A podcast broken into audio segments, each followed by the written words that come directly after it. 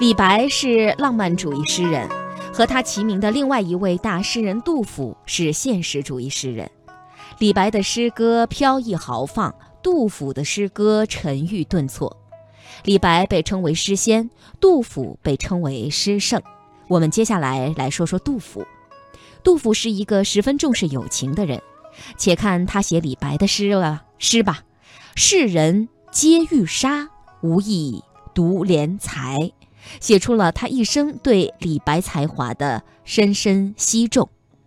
其言出自由衷，读来实在感人。后人美好以现实主义与浪漫主义来规范杜甫与李白的艺术风格，于是李白只被塑造成青春李白，杜甫变成了沉郁杜甫。那么杜甫究竟是一个什么样的形象呢？下面这段内容啊，就要为您揭开杜甫的真实面目。杜甫和李白齐名，世称李杜。他的思想核心是儒家的仁政思想，他有治君尧舜上，再使风俗淳的宏伟抱负。他热爱生活，热爱人民，热爱祖国的大好河山。他嫉恶如仇，对朝廷的腐败、社会生活中的黑暗现象都给予批评和揭露。他同情人民，甚至幻想着为解救人民的苦难。甘愿做自我牺牲。人们一想起杜甫，脑海浮现的多半是一位忧国忧民、朴实谦和的长者。但是，长者也曾经年轻，温厚的人也有狂放的一面。如果不是命运的捉弄，杜甫在后人面前呈现的，也许会是另一种面貌。杜甫字子美，诗中常自称少陵野老。祖籍是今天的湖北襄阳，自他的曾祖时迁居河南巩县。杜甫的祖父杜审言是初唐时期近体诗的奠基人之一。杜甫自幼好学，知识渊博，颇有政治抱负。开元后期，因为考取进士不第，开始漫游各地。天宝三载在洛阳与李白相识，后来寓居陕西长安将近十年，未能有所施展。生活贫困，对当时的黑暗政治有较深的认识，最终靠献赋才得到一官半职。等到安禄山军攻陷长安以后，杜甫只身逃到凤翔，夜见肃宗，赐官左拾遗。长安收复后，杜甫跟随肃宗还京，接着出任华州司功参军，不久又弃官前往秦州、铜鼓，之后移家成都。筑草堂于浣花溪上，世称浣花草堂。一度在剑南节度使严武穆中任参谋，武表为检校工部员外郎，故世称杜工部。晚年携家出蜀，病死湘江途中。杜甫是一位富有创造性的伟大的现实主义诗人，一生写诗一千四百多首。他的诗作敢于大胆揭露当时社会矛盾。对统治者的罪恶做了较深的批判，对穷苦人民寄以深切同情。杜甫善于选择具有普遍意义的社会题材，反映出当时政治的腐败，在一定的程度上表达了人民的愿望。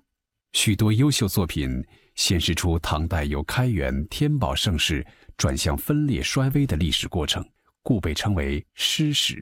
比较而言，李白的诗天然涌发，飘逸而不可模仿。杜甫的诗则千锤百炼，苦心经营，可以为人点则。就这一点来说，杜甫对后人的影响比李白要大。唐天宝三年，诗仙李白和诗圣杜甫相遇于洛阳，被称为文学史上的大事。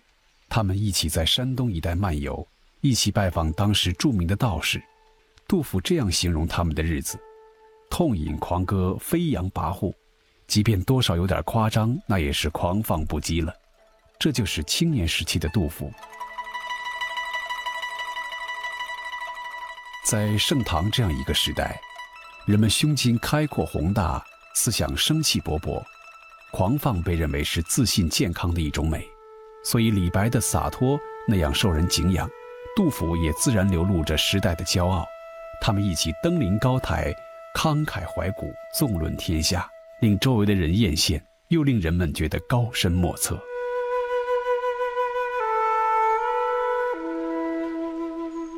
这是一个踌躇满志的杜甫，和李白一样，他也是满腔治国平天下的狂想。不同的是，当时的李白已经从长安铩羽而归，而杜甫却正怀着一肚子好梦，准备去碰碰运气。不过，等待杜甫的仍旧是失败。即使这样，他依旧带着几分年轻的狂傲，在给唐明皇的上书中，毫不含糊地自称才华绝不在汉代的文学大家杨雄、梅高之下。在今天看来，杨雄、梅高的成就声名远不及杜甫，但在当时，杜甫的这种说法充分显示了自己的年少轻狂。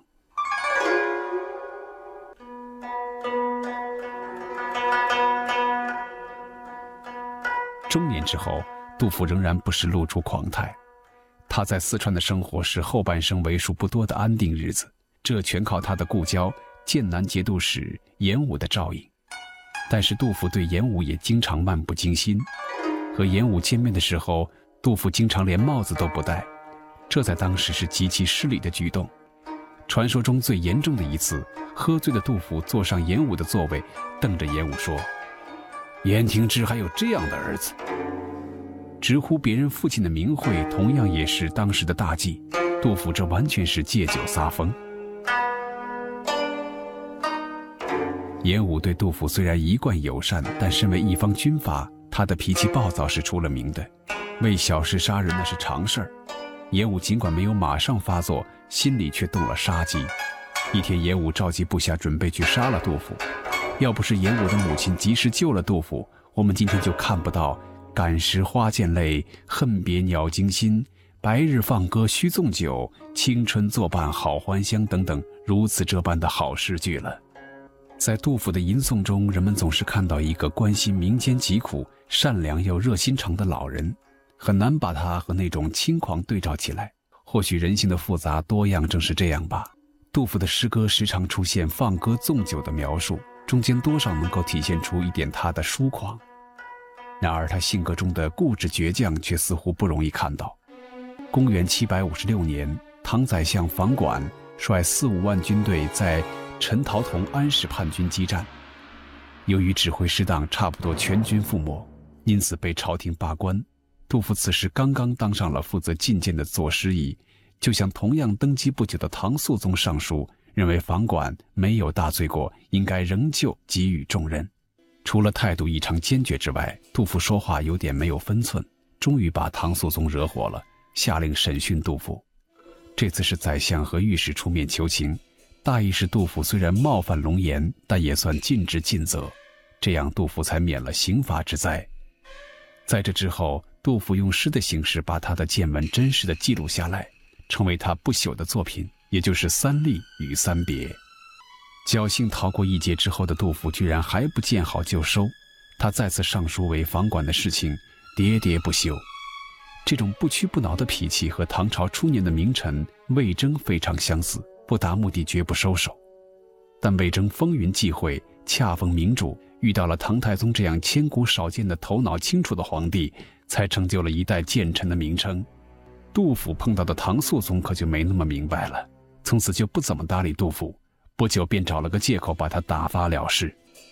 杜甫无家可归，只好投奔了在四川做节度使的严武。杜甫在严武的幕府和同僚不和，不久就向严武请辞。严武没有答应，杜甫就一而再、再而三的申请。碰上这样的倔脾气，严武大概也被磨得受不了了，最后只能让杜甫回草堂去当平民。杜甫诗集中有这样一首诗，可以当他人格的象征。绝代有佳人，幽居在空谷。自言良家子，零落依草木。在山泉水清，出山泉水浊。势必卖珠回，牵罗补茅屋。摘花不插鬓，采柏动盈居。天寒翠袖薄，日暮已修竹。这位佳人身份是非常名贵的，境遇是非常可怜的，情绪是非常温厚的。性格是非常高亢的，这便是他本人的写照。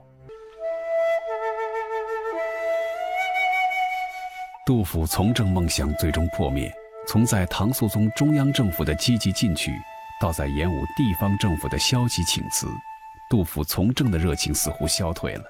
然而江山易改，本性难移，他对国乱民困的忧虑始终如一。与李白相比而言，杜甫对他们之间仅一年多交易的记忆却是愈久弥新。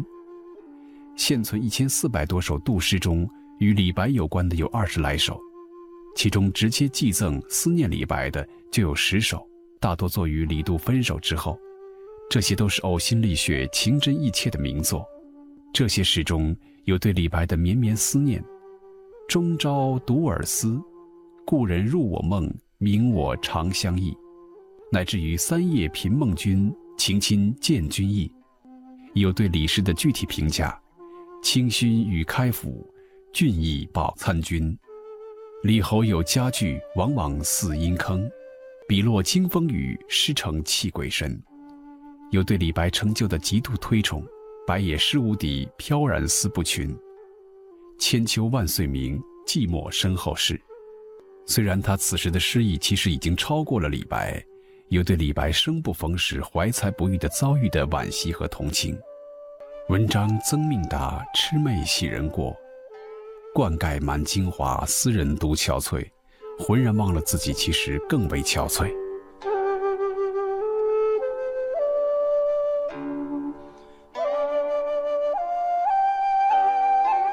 甫多愁善感，同样对落魄的唐明皇，李白是讥讽挖苦，杜甫却寄予深刻的同情。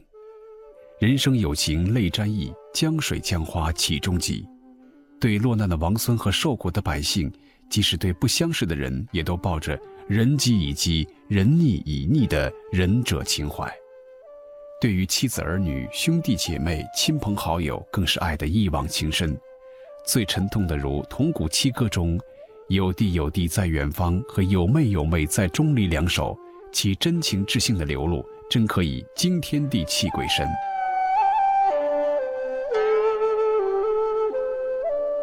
前人但知他美饭不忘君，不知他美饭不忘亲，不忘友，不忘人，乃至不忘物。且听他说：“自去自来堂上燕，相亲相近水中鸥。”暂止飞鸟将树子，频来雨燕定心巢。再看他的赋鸡行、忆古行、观打鱼歌，又观打鱼歌。杜甫对草木鱼虫的爱心跃然纸上，也就不难明白为什么裘兆鳌说他爱屋及鱼其物了。所谓的忠君爱国，不过是对天地万物的大爱的逻辑结果。梁启超封他为情圣，恰如其分。没有如此多情的心灵，绝对写不出那般抑扬顿挫的作品。一千四百多首杜甫的诗作，大都是发自于内心的血泪相迸发的产物。药理关心诗总废，花枝照眼俱还成。写诗写到这种天人合一的境界，真乃诗坛第一人。政治上不得志是一种不幸，但杜甫悲惨境遇的根源是他生活的潦倒。他后半生最大的敌人竟然是饥饿。天宝五年，杜甫三十五岁，结束了长达十几年的漫游，来长安求仕，以实现服侍济民的政治思想。然而，此时的唐玄宗已然不是开明天子，他好大喜功，穷兵黩武，信用奸臣，堵塞言路，昏庸迷信，生活极端腐化。不过，杜甫对玄宗仍然抱有幻想，以为通过忠臣的努力辅佐。迷途天子还是可以返回正路的，国家仍可回到开元盛世的局面。于是他积极寻求从政的道路，在艰难困苦中咬紧牙关，坚持既定观念，困居长安达十年之久。杜甫来到长安不久，父亲便去世了，这使他的生活失去了经济来源，渐渐的，他需要依赖亲友的周济了。有时去长安城南的终南山采些草药，拿到市场出售以糊口。有时去买政府救济灾民而低价出售的粮食，甚至有时竟过上乞讨的生活。朝叩富儿门，暮随肥马尘。残悲与冷炙，到处谦卑心。饥卧冻疾向一寻，敝衣何事连百结，都是他悲剧生活的真实写照。衣衫褴褛，经常挨饿，动不动就是十几天没米下锅。他的族孙杜季住在长安城南郊，为了叨扰一顿饭吃，杜甫每每前去走动。这位族孙生活也不宽绰，见长辈来了，心里老大的不悦，嘴上不好说什么，却在行动上表现出来。打井水淘米，使劲摆动水桶，把水搅得挺浑；到园中砍菜，放手乱砍一气。杜甫对此感慨万分。